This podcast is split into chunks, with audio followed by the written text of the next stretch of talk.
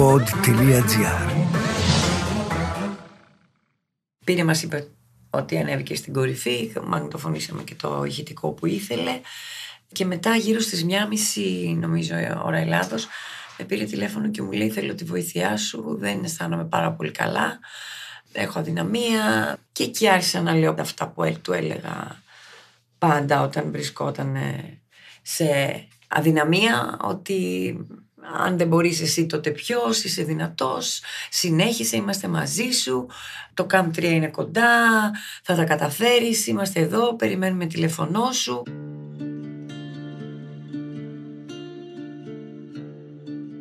Μετά από αυτό το τηλεφώνημα με πήρε και μου είπε ότι δεν έχουμε οξυγόνο, δεν έχω οξυγόνο είπε και εγώ ήμουν στη δουλειά και έφυγα άρον σπίτι για να μαζευτούμε όλοι μαζί.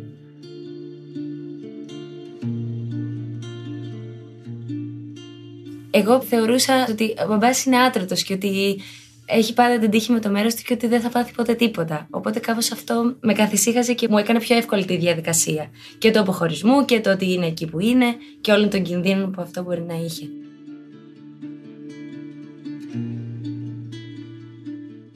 Είμαι η Λέτα Γκαρέτσου και ακούτε το podcast «Πέρα από τα όρια». Ένα podcast για ανθρώπους που τολμούν, υπερβαίνουν και τελικά νικούν. Στις 12 Απριλίου του 2022 συνέβη ό,τι χειρότερο μπορεί να συμβεί σε μια ορειβατική αποστολή. Ένας ορειβάτης έχασε τη ζωή του στα ψηλά βουνά. Ο Αντώνης Σικάρης στις 4 τα ξημερώματα ώρα Νεπάλ έχασε τη μάχη σε υψόμετρο 7.400 μέτρων, πολύ κοντά στο Καμπ 3.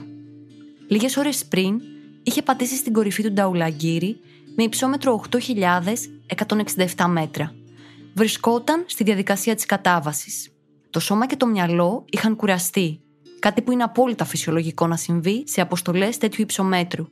Η κατάρρευση ήρθε και ο Αντώνης Ικάρης έφυγε για πάντα, σκορπίζοντας θλίψη στην ελληνική αλλά και στην παγκόσμια ορειβατική κοινότητα. Θα πρέπει να γνωρίζετε ότι τα περισσότερα ατυχήματα σε τέτοια ψηλά βουνά, αλλά και οι περισσότεροι θάνατοι, έχουν σημειωθεί κατά τη διάρκεια της κατάβασης. Αυτό συμβαίνει διότι ο οργανισμός εξαντλείται στην προσπάθεια της ανάβασης και δεν υπάρχει ενέργεια για την επιστροφή. Το λιγοστό οξυγόνο δεν επιδρά θετικά και τότε τα χειρότερα είναι πολύ εύκολο να συμβούν. Σε υψόμετρο άνω των 7.000 μέτρων, τα κορμιά αλλά και ο εγκέφαλος των ορειβατών υποφέρουν από την υποξία. Τα άκρα μου διάζουν από τις θερμοκρασίες και οι συνθήκες είναι πολύ δύσκολες. Κάπως έτσι, σε μια ψηλή και απόκρημη βουνοπλαγιά, έχασε τη ζωή του και ο Αντώνης, κυνηγώντας το όνειρο. Στην ορειβατική του καριέρα, κατάφερε να ανέβει σε έξι κορυφές άνω των 8.000 μέτρων, μέσα σε αυτές και το Everest στα 8.848 μέτρα. Στις Άλπεις είχε πατήσει 63 κορυφές άνω των 4.000 μέτρων, ενώ είχε συμμετάσχει σε αναρρύθμιτες ορειβατικές και αναρριχητικές αποστολές. Στο σημερινό επεισόδιο συνομιλώ με τους ανθρώπους εκείνους που συνέβαλαν στο να γίνει ο Αντώνης ένας σπουδαίος ορειβάτης, με τη σύζυγό του Πόπη, την κόρη του Βιολέτα Βιολετίνα για τους πιο κοντινούς και το γιο του Γιάννη. Για πρώτη φορά δημόσια, στο pod.gr, οι άνθρωποι του μιλούν για τον Αντώνη που δεν γνωρίζαμε όλοι εμείς οι υπόλοιποι, για το σύζυγο και μπαμπά. Η γυναίκα του ήταν μαζί με τον Αντώνη 36 χρόνια. Πώς είναι άραγε να περνάς τη ζωή σου με έναν άνθρωπο που λείπει διαρκώς σε ορειβατικές αποστολές; Συναντήθηκα με την οικογένειά του την Παρασκευή 13 Μαου. Εκείνη τη μέρα ο Αντώνης θα είχε τα γενέθλιά του και θα γινόταν 60 χρονών. Λίγες ώρες πριν τη συνάντησή μας, μια ομάδα Σέρπας, μετά από έναν ολόκληρο μήνα προσπάθειας, κατάφερε να περισυλλέξει και να μεταφέρει το σώμα του Αντώνη μέχρι το basecamp του Νταουλαγκύρι. Η διαδικασία για την επιστροφή του στην Ελλάδα είχε ξεκινήσει και δεν θα μπορούσα να αρχίσω με άλλον τρόπο αυτή την κουβέντα. Θέλω να ξεκινήσω με τα πιο επίκαιρα που είναι το ότι βρέθηκε η σωρός του Αντώνη και θέλω να μου πείτε σε τι στάδιο βρίσκεται αυτή τη στιγμή η διαδικασία και αν ήταν δική σας επιλογή να επιστρέψει στην Ελλάδα. Ναι, όντως ισορροπήθηκε και ήδη βρίσκεται στην Καθμαντού, όπου μας ενημέρωσαν ότι θα χρειαστεί περίπου μία με δέκα μέρες για να γίνουν οι διαδικασίες και έπειτα θα επιστρέψει, θα γίνει ο επαναπατρισμός του στην Ελλάδα. Η αλήθεια είναι ότι εγώ προσωπικά δεν θα ήθελα να επιστρέψει, όμως η κυβέρνηση του Νεπάλ πια έχει βάλει κάποιους νόμους, αν μπορούμε να πούμε, που ορίζει ότι όταν ένα σώμα βρίσκεται πάνω στην υποτιθέμενη διαδρομή πρέπει και να κατέβει στο base camp και να επιστρέψει στην πατρίδα του. Και ακριβώς επειδή ο Αντώνης έμεινε πάνω στη διαδρομή, δεν έφυγε δηλαδή σε κάποια γκρεβάνση, δεν έφυγε από κάποιο σκηνή και να χαθεί, γι' αυτό και αναγκαστήκαμε να πάρουμε την απόφαση να επιστρέψει πίσω. Επειδή είναι πάρα πολύ πρόσφατο, μετράμε δηλαδή λίγες ώρες. Ποια είναι τα συναισθήματα που πλέον ξέρεις ότι είναι θέμα ημερών, εβδομάδων να έρθει πίσω; Η αλήθεια είναι ότι και οι τρεις μας έχουμε την αίσθηση ότι ξαναζούμε αυτό το έργο από την αρχή. Είναι πολύ δύσκολο. Η απώλεια είναι μεγάλη και για τους τρεις μας και για μένα. Τα συναισθήματα είναι πολύ έντονα και αυτό γιατί ο Αντώνης ήταν ένας σπουδαίος ορειβάτης, ένας μοναδικός σύζυγος και ένας σπουδαίος πατέρας. Η απώλειά του και το κενό είναι μεγάλο και είναι πραγματικά πάρα πολύ δύσκολο για μας. Επειδή ξεκινήσαμε με βαρύ κλίμα, Βιολέτα και Γιάννη, ποια είναι τα βιώματά σας τα ευχάριστα από όταν ήσασταν παιδάκια; Και είχατε τον μπαμπά Αντώνη στο σπίτι, στο βουνό; Εγώ αυτό που θυμάμαι σαν συνολική εικόνα από τον μπαμπά είναι ότι ο μπαμπάς ήταν πάντα μία περιπέτεια. Είτε πηγαίναμε διακοπές, είτε στην καθημερινότητά μας, σε οτιδήποτε είχε να κάνει ήταν μια περιπέτεια με την καλή έννοια. Τίποτα δεν ήταν φυσιολογικό, τίποτα δεν ήταν καθημερινό, τίποτα δεν ήταν σαν να έχεις ένα κανονικό μπαμπά. Δηλαδή αυτή είναι η ανάμνηση που έχω πάντα από τον μπαμπά και που πάντα όταν με ρωτάνε για τον μπαμπά, αυτό λέω πάντα, ότι είναι τρελός. Ήταν. Τρελός. Δεν είναι ένας κανονικός άνθρωπος, δεν είναι ένας κανονικός μπαμπάς. Δεν έχει τίποτα αναμενόμενο. Ποιο είναι έτσι ένα έντονο παράδειγμα από αυτή την τρέλα; Ό,τι και να κάναμε μαζί, δεν ήταν κοινό. Από διακοπές που κάναμε το καλοκαίρι, που έπρεπε να πάμε να ανέβουμε, να βρούμε ποιες είναι οι ψηλότερες κορφές του βουνού για να τις ανέβουμε, από διακοπές που κάναμε, ακόμη και με το φουσκωτό που πηγαίναμε. Δηλαδή, θα πέφταμε σε καιρό, θα πνιγόμασταν. Τίποτα δεν θα ήταν κανονικό. Ανάμνηση από μένα και το παπά αποκλειστικά, πολύ έντονη, είναι όταν ήμασταν στη Σαμοθράκη. Εγώ ήμουνα, πρέπει να ήμουν γύρω στα 7-8, γιατί ο αδερφός μου ήταν πολύ μικρός. Και ενώ ο αδερφός μου ήταν μωρό και εγώ τίποτα. Οριακά και αν πήγαινα στο δημοτικό. Βρήκαμε το ψηλότερο βουνό της Αμοθράκη που λέγεται Φεγγάρι και ανεβήκαμε οι δυο μας ε, στην κορφή. Και μάλιστα, επειδή πάλι υπήρχε περιπέτεια, δεν είχαμε πάρει μαζί ζακέτες, γιατί στην κορφή είχε κρύο και είχε βγάλει την μπλούζα του, ένα κοντομάνικο φορούσε. Εγώ ήμουν μικρούλα, οπότε μου ήταν φόρεμα κανονικό, για να ζεσταθώ. Όλα ήταν κάπως έτσι. Πέρα από την τρέλα που είχε, εγώ θυμάμαι και πάρα πολύ χιούμορ, πάρα πολύ πλάκα. Δηλαδή να, να μην βαριέσαι, να μην μπορείς να βαρεθείς. Να ξέρεις ότι όποτε και να βρεθείτε, και τώρα πιο μεγάλος φυσικά, όπου και να ήσασταν, είτε θα έκανε κάτι αστείο, άθελά του περισσότερο, και θα πεθαίναμε στα γέλια. Ήταν ε, τρομερός αυτό, ναι.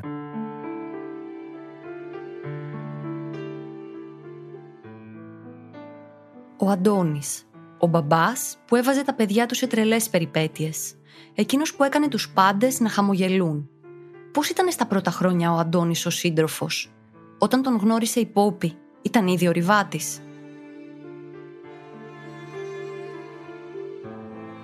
Όχι, όταν τον γνώρισα ούτε καν. Δεν περνούσε καν από το μυαλό του. Είχε μια πολύ μεγάλη αγάπη για τα ταξίδια, για τη φύση, για το πράσινο. Αλλά όταν τότε είχαμε τα μαγαζιά, ένας φίλος προμηθευτής τον παρότρινε να πάνε μια βόλτα μέχρι την Πάρνηθα με ένα πούλμαν τότε θυμάμαι, μέναμε και στο Εγάλιο και ένα πούλμαν τους πήρε και τους πήγε στην Πάρνηθα Πολύ ωραία, γύρισε πίσω ενθουσιασμένος. Ενθουσιασμένος, όντως. Αυτό ήταν το έναυσμα για τον Αντώνη. Νομίζω από τότε, δύο χρόνια δηλαδή μετά το γάμο, ξεκίνησε να πηγαίνει τις Κυριακές στα βουνά. Και όσο η Βιολετίνα μεγάλωνε, πηγαίναμε μαζί με τη Βιολετίνα. Δηλαδή δεν υπήρχε Σαββατοκύριακο για τουλάχιστον 15 χρόνια που να μείναμε ένα Σαββατοκύριακο στο σπίτι. Δηλαδή, θυμάμαι τότε και πιο μικρή, τις Κυριακές μαζευόντουσαν όλες οι οικογένειες να φάνε μαζί, γιαγιάδες, παππούδες. Σε εμάς δεν υπήρχε αυτό. Σε εμείς ήμασταν στα βουνά. Έκλεινε τρεις ώρε το μαγαζί και ήταν φορτωμένο το αυτοκίνητο και ήδη ταξιδεύαμε για το βουνό. Μέναμε στη σκηνή το βράδυ και με τη Βιολετίνα μικρή και αργότερα και ο Γιάννης στη σκηνή, πνόσα, κόσα και διάκια. Εγώ έμενα κάτω με τα παιδιά, ο Αντώνης πήγαινε πάνω και αυτό ήτανε. Πώς ήταν η πρώτη σας κοινή εμπειρία, οι δυο σας, που πήγατε πρώτη φορά μαζί στο βουνό; Η πρώτη ήταν στη Δύρφη όπου έχει πιάσει ο Μίχλη. Φεύγουμε πάλι μετά τη δουλειά και επειδή νομίζω ότι ναι, φυσικά ήταν χειμώνας γιατί είχε χιόνι, φτάσαμε πια μετά τη στενή και ήταν ήδη νύχτα. Για να φτάσουμε στο καταφύγιο είχε ο Μίχλη και αναγκαστήκαμε, εγώ πια ανίδεη όμως, ανίδεη, αρχίσαμε να περπατάμε, να πάμε στη Δύρφη, να πάμε στο καταφύγιο της Δύρφης, συγγνώμη, πέρα από ότι ήταν στο σκοτάδι, είχε και ο Μίχλη. Αλλά με ένα μαγικό τρόπο ο Αντώνης δεν έχασε ποτέ και δεν έχανε ποτέ τον προσανατολισμό του. Και δεν φοβόμουν και ποτέ όσο ήμουν μαζί του.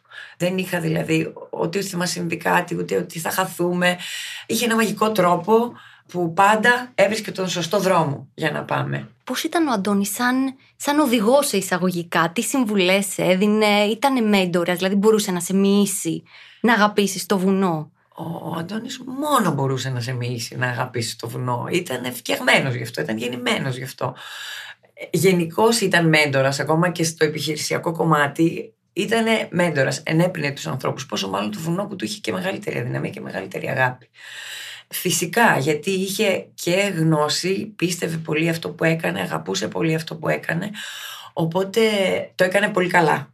Και αυτό είχε σαν αποτέλεσμα να παρασύρει τους ανθρώπους που βρισκόντουσαν μαζί τους στο βουνό, να τους γεμίζει με πολύ αισιοδοξία, με πολύ χαρά. Ε, είχε πάντα κάτι να λέει για τη διαδρομή. Κοιτάξτε αυτή την κορφή, κοιτάξτε αυτή τη διαδρομή, κοιτάξτε ας πούμε, το, έστω και το χάος, κοιτάξτε τη χαράδρα, κοιτάξτε. Δηλαδή πάντα έβρισκε κάτι όμορφο να πει για την οποιαδήποτε διαδρομή κάναμε. Και πάντα είχε να σου δίνει και θάρρος, γιατί τα βουνά δεν είναι πάντα εύκολα. Μα θα κάνεις μια δύσκολη διαδρομή, μια θα κάνεις μια φεράτα, μια θα κάνεις μια διάσχηση, είτε σε χιόνι είτε οτιδήποτε υπάρχει μια δυσκολία. Αυτό όταν δεν έχεις γνώση υπάρχει φόβος. Εκείνος όμως σε έκανε να μην φοβάσαι γιατί είχε να σου πει πραγματικότητα της διαδρομής. Δεν θα σε φόβιζε και είχες απόλυτη εμπιστοσύνη. Ο Αντώνης απέκτησε εμπειρία και τότε ήταν που τα ψηλά και απαιτητικά βουνά μπήκαν στη ζωή του. Τα παιδιά του ήταν ακόμα μικρά, μα έβλεπαν ότι ο πατέρας τους λείπει διαρκώς Σιγά σιγά καθώς μεγάλωναν, καταλάβαιναν ότι αυτό που κάνει ο Αντώνης είναι επικίνδυνο.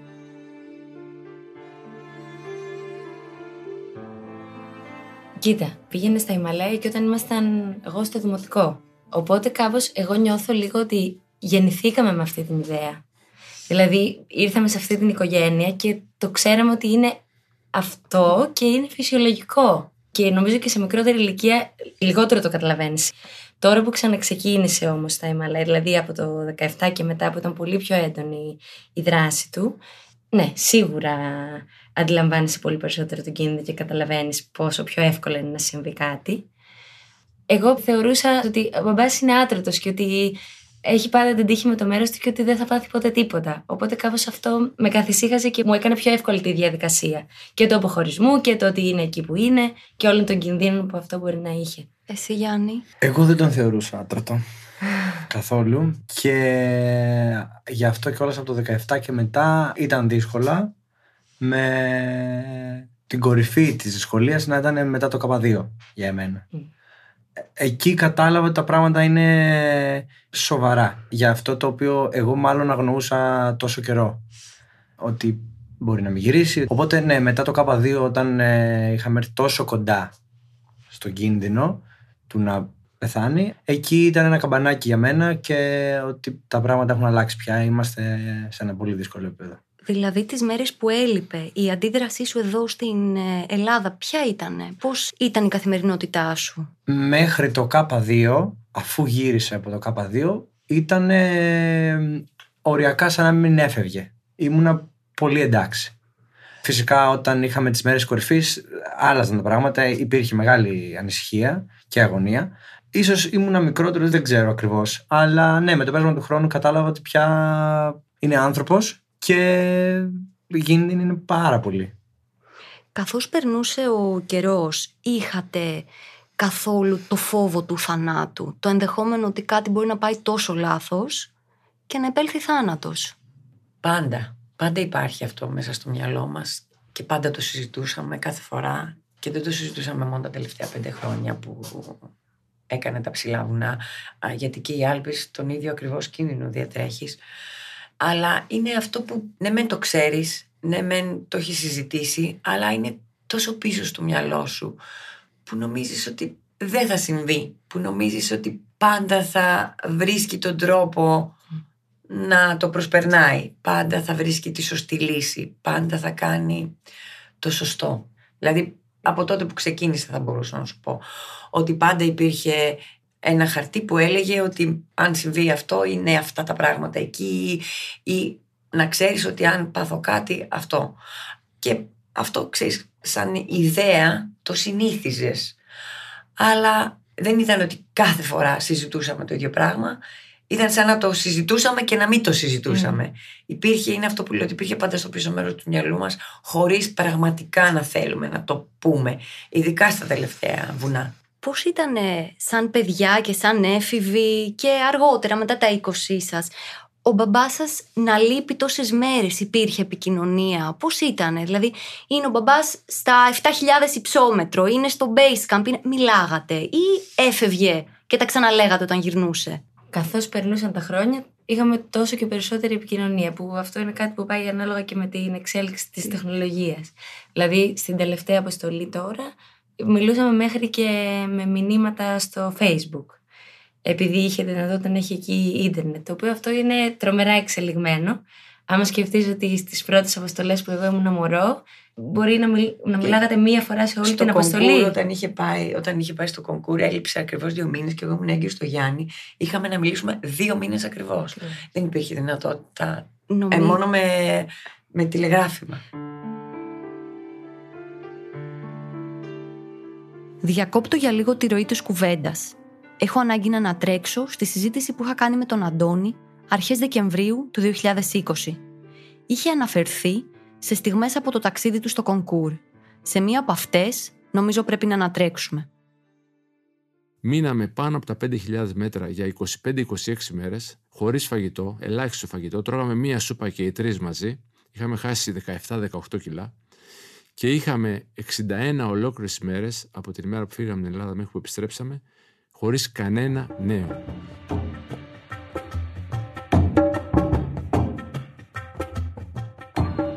Η κόρη μου ήταν τριών ετών και δεν υπήρχε το παραμικρό νέο. Χαρακτηριστικά να σου αναφέρω ότι όταν επιστρέψαμε μέσω Πακιστάν και βρήκα τηλέφωνο και τηλεφώνησα, θυμάμαι ότι έφυσα ένα μήνυμα στη γυναίκα μου και λέω «Γεια σας, είμαι ένας φίλος από τα παλιά. Με θυμόσαστε» Επιστροφή στη συζήτησή μας. Ρωτάω τα παιδιά πόσο ψυχοφθόρο ήταν για εκείνα να λείπει ο πατέρας τους τόσες μέρες, να ξέρουν ότι βρίσκεται σε ακραία υψόμετρα και σε δύσκολες συνθήκες. Εγώ έχω φέρει ένα παράδειγμα πρόσφατα ότι όλες τι αποστολές, τουλάχιστον σε μένα, δεν ξέρω για την μάχη τη Βιολετίνα, ένιωθω ότι έχω πάρει την ψυχή μου και την έχω στον τρίφτη του τυριού και την τρίβω, την τρίβω, την τρίβω. Ειδικά τέτοιες στιγμές. Ειδικά στο Καπαδίο. Καλά, εντάξει, και το χρονικό τώρα εδώ δεν υπάρχουν λόγια που να το περιγράφουν.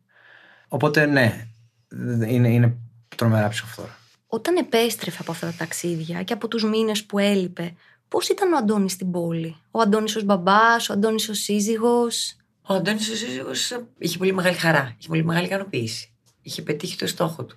Και φυσικά ήταν έτοιμος να προετοιμάσει τον επόμενο. Πώς ναι. το ανακοίνωνε; Δεν το ανακοίνωνε. το ανακοίνωνε στο Instagram και το διαβάζαμε. με πολλούς τρόπους. Ρωτάω την οικογένειά του αν είχε ποτέ προσπαθήσει να τον αποτρέψει από το να φύγει ξανά. Αν οικογενειακά έβαλαν ποτέ στόχο να τον κρατήσουν μακριά από την αγάπη του για τα βουνά. Πρώτος μου απαντά ο γιος του, ο Γιάννης.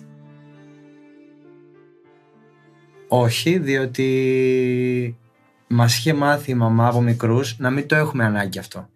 Δηλαδή δεν υπάρχει αυτό το σενάριο Ναι. να εκφράσεις το ότι δεν θέλεις. Ουσιαστικά σαν να μας είχε περάσει το ότι θέλουμε κι εμείς. Και στην πραγματικότητα έτσι είναι, θέλουμε τη χαρά του άλλου. Άσχετα αν αυτό μας γελεί. Δεν υπήρχε το σενάριο αυτό να πούμε εμείς κάτι Μα τέτοιο. όταν αγαπάς τον άλλον, πώς μπορείς να του απαγορεύεις να κάνει αυτό που του αρέσει; Εγώ δεν μπορούσα να το κάνω αυτό. Και θεωρώ ότι προσπάθησα να το κάνω και στα παιδιά μου. Ναι. Στα Απλά και πλαίσια εμείς του. μεγαλώσαμε ακριβώς σε Ναι. αυτό. Δηλαδή ήταν Το αυτονόητο. μοτίβο. Δεν, Μμ. δεν νομίζω ότι ποτέ πέρασε από το μυαλό μας ότι να πούμε στον μπα να μην πάει. Ούτε καν. Και όσοι μας λέγανε, ε, Μα καλά, Πείτε πώς του. τον αφήνεις; Μα καλά, δεν του λέτε κάτι. Ε, η απάντηση είναι τι να του πω. Εγώ να του κρατήσω εδώ, θα είναι στεναχωρημένος. Μα θα είναι δυστυχισμένος. Μμ. Έχει τάξει ένα δυστυχισμένο άνθρωπο. Πώς μπορείς μετά. Κάποιοι που συναναστρέφονται με ορειβάτες λένε ότι ένας ορειβάτης όταν επιστρέψει στην πόλη και είναι στο σπίτι του, του στερεί την ευτυχία. Εσείς το βιώνατε αυτό με τον Αντώνη; Εγώ όχι. Ήταν πάρα πολύ χαρούμενος που επέστρεφε και ακριβώς επειδή είχε πετύχει το στόχο του ή ακόμα και να μην τον είχε πετύχει. Είχε επιστρέψει και κάνει την προσπάθειά του. Εκείνο που τον έκανε πολύ χαρούμενο είναι να είναι μαζί μας και να προετοιμάζεται για το επόμενο ταξίδι του. Την επόμενη αποστολή του. Όποια ήταν αυτή. Δεν είναι ανάγκη να ήταν οκτάρα βουνά, μπορεί να πήγαινε στις Άλπεις που έκανε και πάρα πολλά ταξίδια και μαζί και μόνος του. Ήταν πολύ χαρούμενος, πολύ γεμάτος, πολύ ευτυχής με ό,τι έκανε. Συμβάλατε στις προετοιμασίες του. Κάνατε γυμναστική μαζί, κάνατε τρεξίματα. Όπως μπορούσε ο καθένας, νομίζω. Ναι. ε, στο 100%. Ο ένα ψυχολογικά, ο άλλος πρακτικά. Ήταν πολλά τα πράγματα που έπρεπε να γίνουν, έτσι. Και να προετοιμαστεί δηλαδή με τη γυμναστική και να προετοιμαστεί ψυχολογικά. Πολλά τα μέτωπα. Οπότε ο καθένας στο είδος του. Λίγες ώρες πριν γίνει γνωστός ο θάνατός του, είχε κυκλοφορήσει ένα βίντεο με τον Αντώνη στην κορυφή. Όλοι οι Έλληνες πανηγύριζαν μαζί του. Κανείς δεν περίμενε αυτό που συνέβη στη συνέχεια. Η οικογένειά του μου εξηγεί πως με βάση τα λεγόμενα του Σέρπα έγινε κάτι το οποίο ίσως έπαιξε μεγάλο ρόλο στην τραγική αυτή εξέλιξη. Η τελευταία ομάδα που ανέβηκε λίγες μέρες πριν στην κορυφή είχε ενημερώσει τον Αντώνη ότι υπήρχε μια σωρός, λίγο κάτω από την κορυφή. Εκείνος, λίγο πριν ξεκινήσει την κατάβαση, ήθελε να ψάξει να τη βρει, γιατί πίστευε ότι ήταν η σωρός του Μπάμπη Τσουπρά, ο οποίος το 1998 έχασε τη ζωή του κοντά στην κορυφή του Νταουλαγκύρη. Ο Αντώνης Σικάρης ξόδεψε εκεί χρόνο, κάτι που είχε αρνητικές επιπτώσεις στην υγεία του.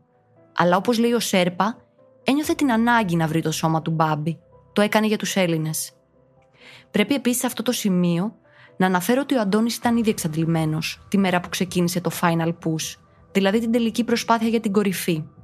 Δεν είχε ξεκουραστεί σωστά τις προηγούμενες μέρες και δεν είχε περιθώρια να το κάνει. Έπρεπε η προσπάθεια για την κορυφή να γίνει τη συγκεκριμένη μέρα που είχε καλό καιρό. Λίγες ώρες πριν την κορυφή, ανέφερε στην οικογένειά του ότι είχε πόνους στο στήθος και δεν είχε κοιμηθεί καθόλου καλά από το άγχος.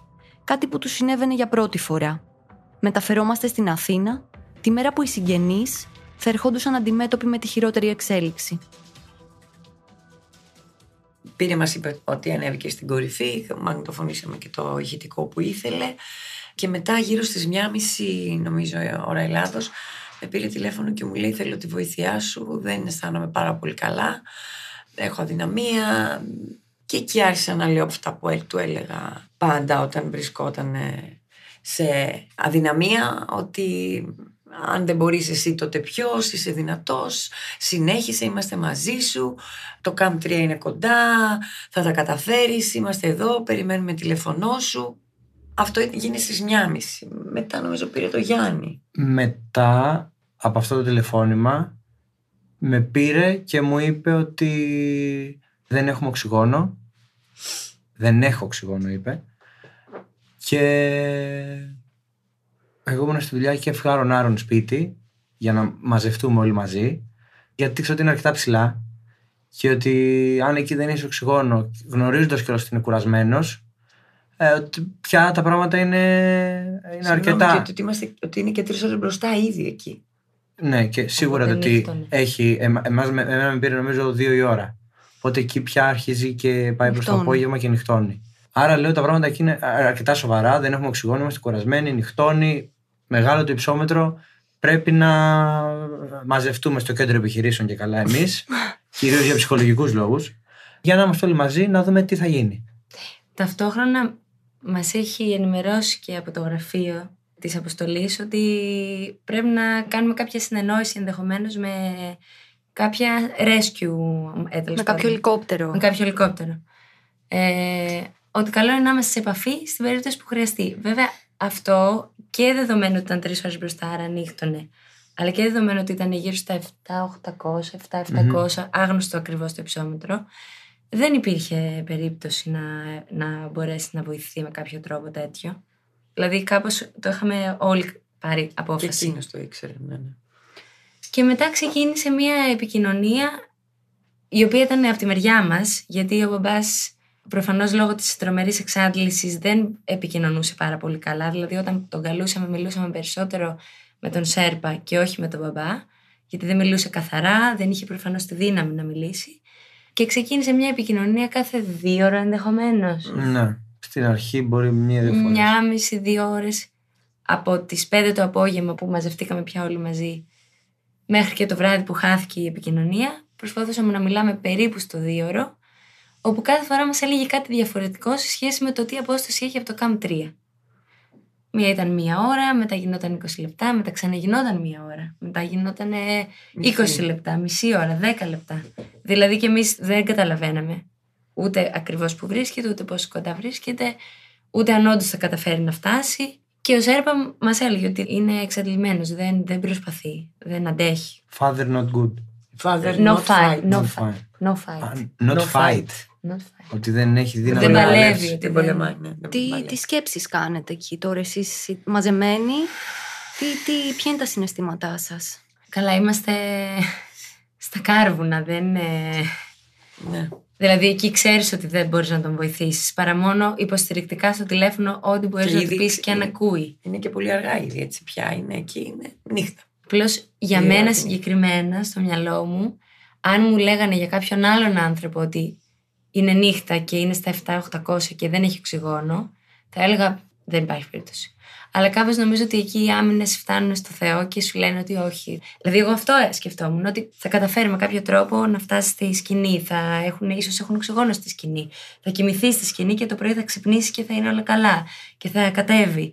Προσπαθείς να σκεφτείς σε θετικά σενάρια για να μείνεις κι εσύ Αισιόδοξος. δυνατός και αισιόδοξος. Ο ένας τον άλλον τι λέει; Εσύ τι λες στα παιδιά; Μεταξύ σας τι λέτε; Νομίζω ότι δεν έλεγε κανείς τίποτα. Πραγματικά. Κανείς δεν έλεγε στον άλλον τίποτα. Παρά μόνο να πιάσει ο ένας το αλλού το χέρι, να κάνουμε αγκαλιά. Αυτό. Ήταν αυτό που δεν έχεις λόγια να πεις.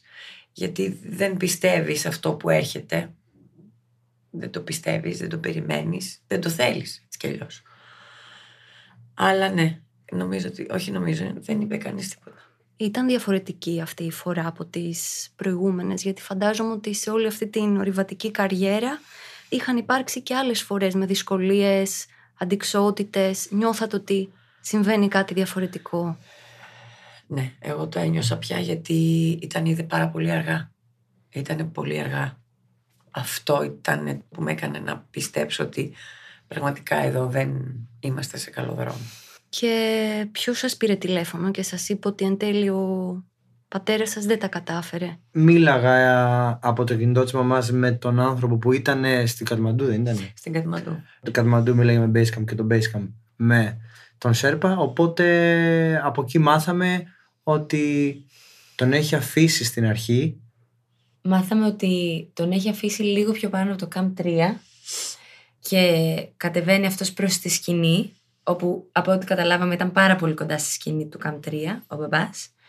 Εκείνη την ώρα που επικοινωνήσαμε μαζί του ήταν και η ώρα που είχε ξημερώσει, αυτό είναι σημαντικό, είχε ξημερώσει στο Νεπάλ και ευελπιστούσαμε ότι θα μπορέσει να πάει κάποιο ελικόπτερο όχι όμως για να σώσει τον μπαμπά, για να αφήσει ενδεχομένως κάποια τρόφιμα, οξυγόνο, οτιδήποτε στο πιο κάτω κάμπ και κάπως να φτάσω στο μπαμπά αυτά. Όπου όταν είχαμε μιλήσει με τον μπαμπά στο τηλέφωνο και του είχα πει αυτό το σενάριο για να αναθαρίσει, μου λέει: Εγώ τι να το κάνω αυτό. Προφανώς είχε καταλάβει την κατάσταση του, ένιωθε και ήξερε ότι δεν, δεν μπορεί να τον σώσει αυτή η περίπτωση. Ε, η βοήθεια τέλος πάντων. Παρ' όλα αυτά, μιλάγαμε μαζί του για να συνεννοηθούμε για το ελικόπτερο, Και μας είπε ότι είναι πολύ δύσκολο ο μπαμπάς, ότι τον έχει φέσει λίγο πιο πάνω και πηγαίνει προς τη σκηνή. Να βεβαιωθούμε ότι όντως είναι OK και αξίζει. Κάπως αυτή ήταν η κουβέντα στην ουσία. Ναι, να βεβαιωθούμε ότι είναι OK και αξίζει όντως να σηκωθεί κάποιο ελικόπτερο. Ναι. Κάπως έτσι μας προετοίμασε. Αλλά εγώ θυμάμαι ότι εκβίασα την, του έκανα την ερώτηση. Ναι. Είναι, ζωντανός. Και λέει όχι.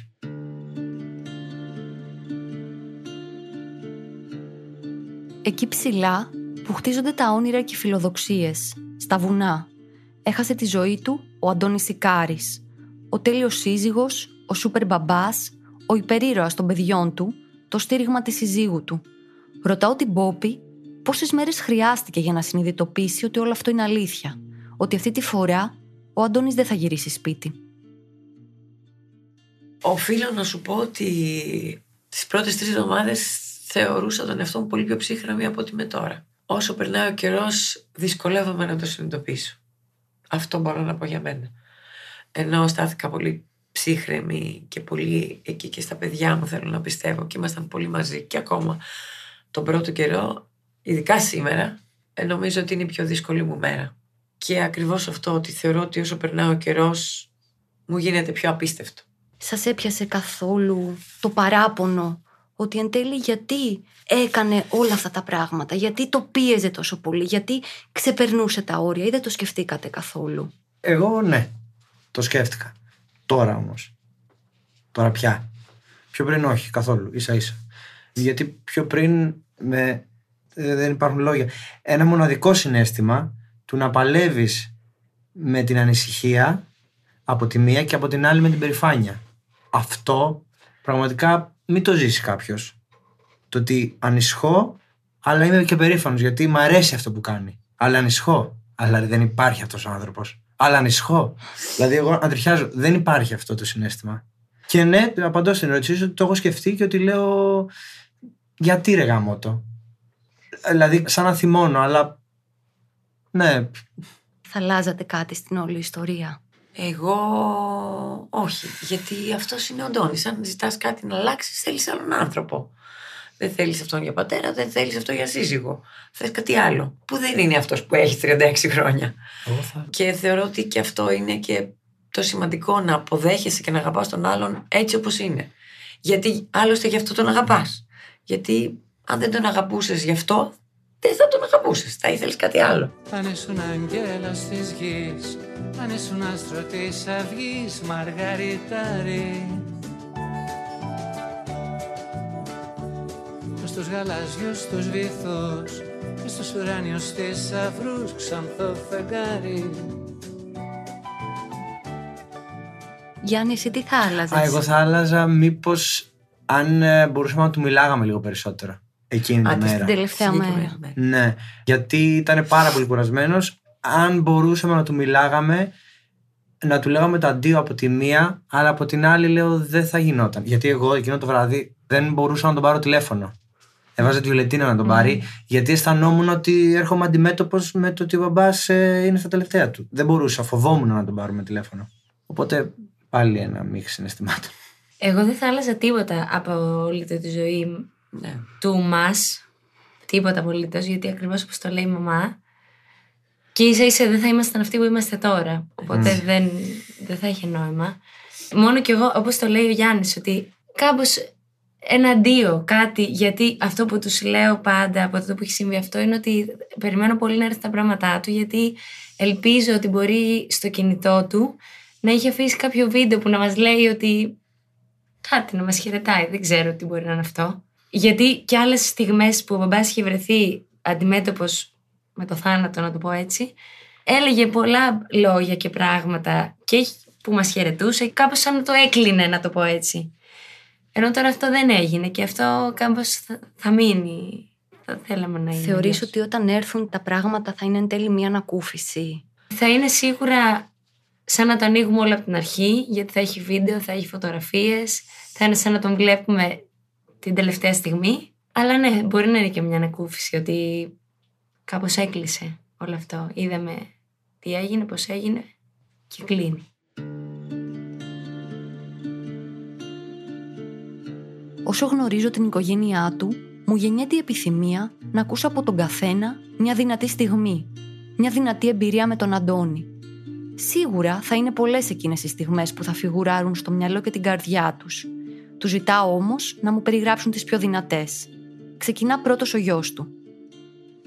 Στις Άλπεις που τώρα λεπτομέρειες ακριβώς δεν τις θυμάμαι αλλά ήταν με έναν φίλο του και είχαν πάει σε μια αναρχιστική διαδρομή και μ, ακολουθήσαν ένα λάθος μονοπάτι νομίζω και μείνανε με πολύ ελαφριά ρούχα στους δύο-τρεις βαθμούς. Παραπά, πιο χαμηλά έχει. Ε, Ναι, αλλά ήταν τα ρούχα τους πολύ λεπτά, οπότε ήταν δύσκολα. Και θυμάμαι ότι όλο το βράδυ δεν κοιμηθήκαμε, ώστε να, να δούμε τι μπορεί να συμβεί, να μιλάμε κάθε λίγο και λιγάκι για να τον υποστηρίζουμε, με σκοπό να ξημερώσει, να έρθει κάποια εταιρεία να τους διασώσει, κάτι, κάποιο ελικόπτερο, κάτι να συμβεί. Και όταν ακούσαμε στο τηλέφωνο από τον σκηνοσύντροφό του λίγα μέτρα πιο πάνω ότι Αντώνη θα πεθάνουμε και έπεσε η γραμμή, δεν μπορούσε να γίνει διαφορετικά. Κλείσαμε ειστήριο και πήγαμε Ιταλία. Απευθείας. Αυτό νομίζω ήταν ε, το πρώτο σοκ με την ε, ορειβασία.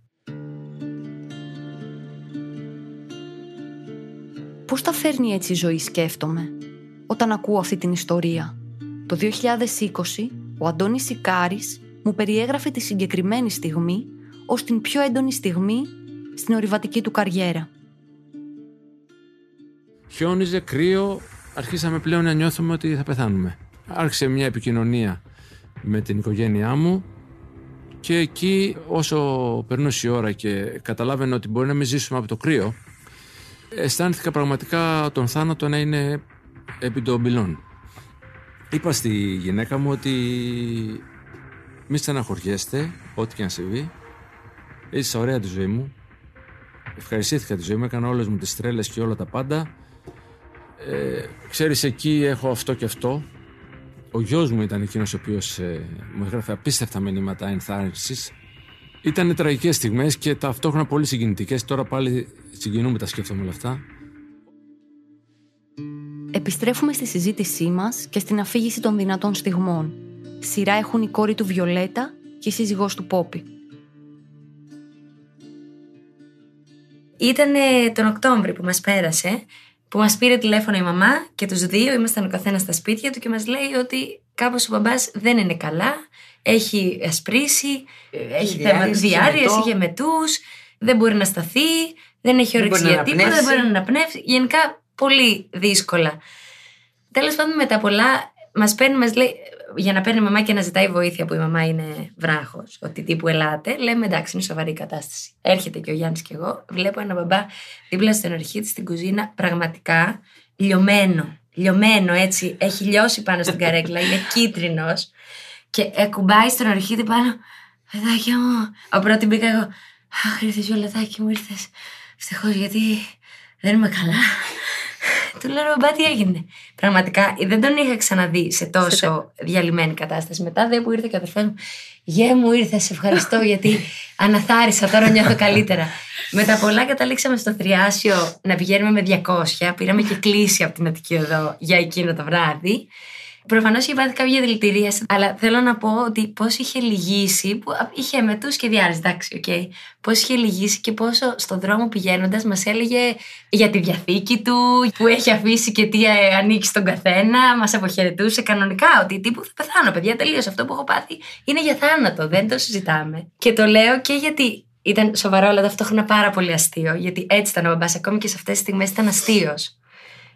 Εσένα ποια είναι έτσι η πιο δυνατή σου στιγμή ή ανάμνηση; Η πιο δυνατή μου ανάμνηση είναι λοιπόν έχουμε πάει στις Άλπεις και εγώ είμαι έτσι κι αλλιώς είμαι φοβητσιάρα.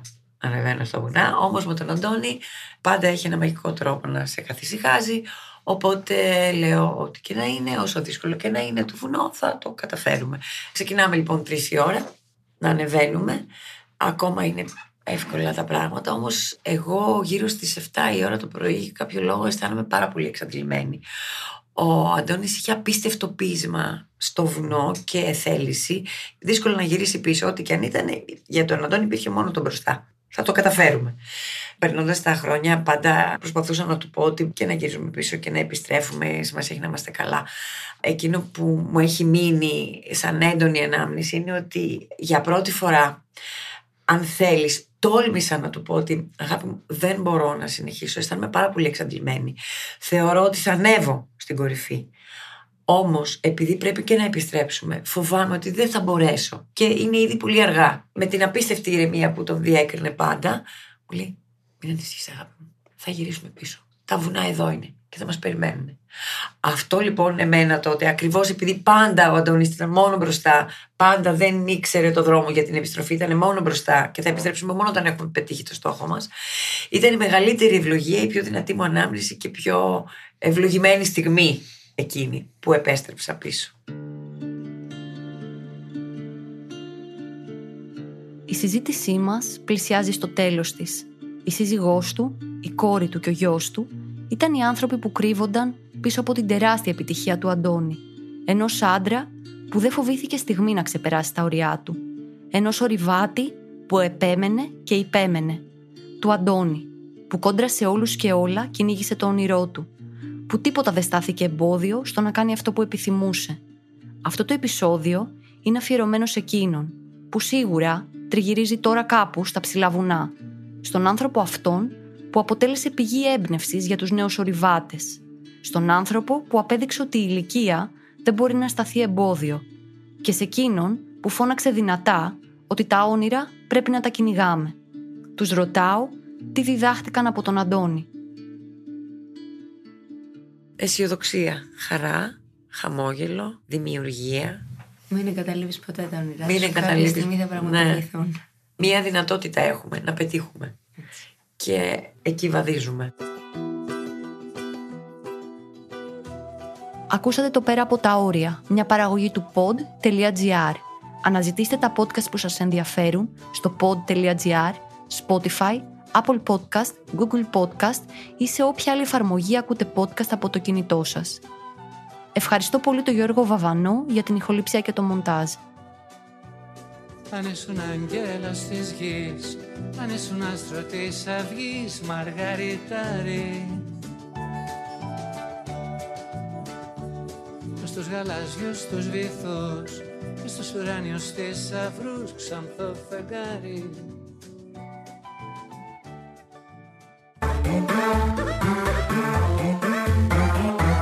pod.gr. Το καλό να ακούγεται.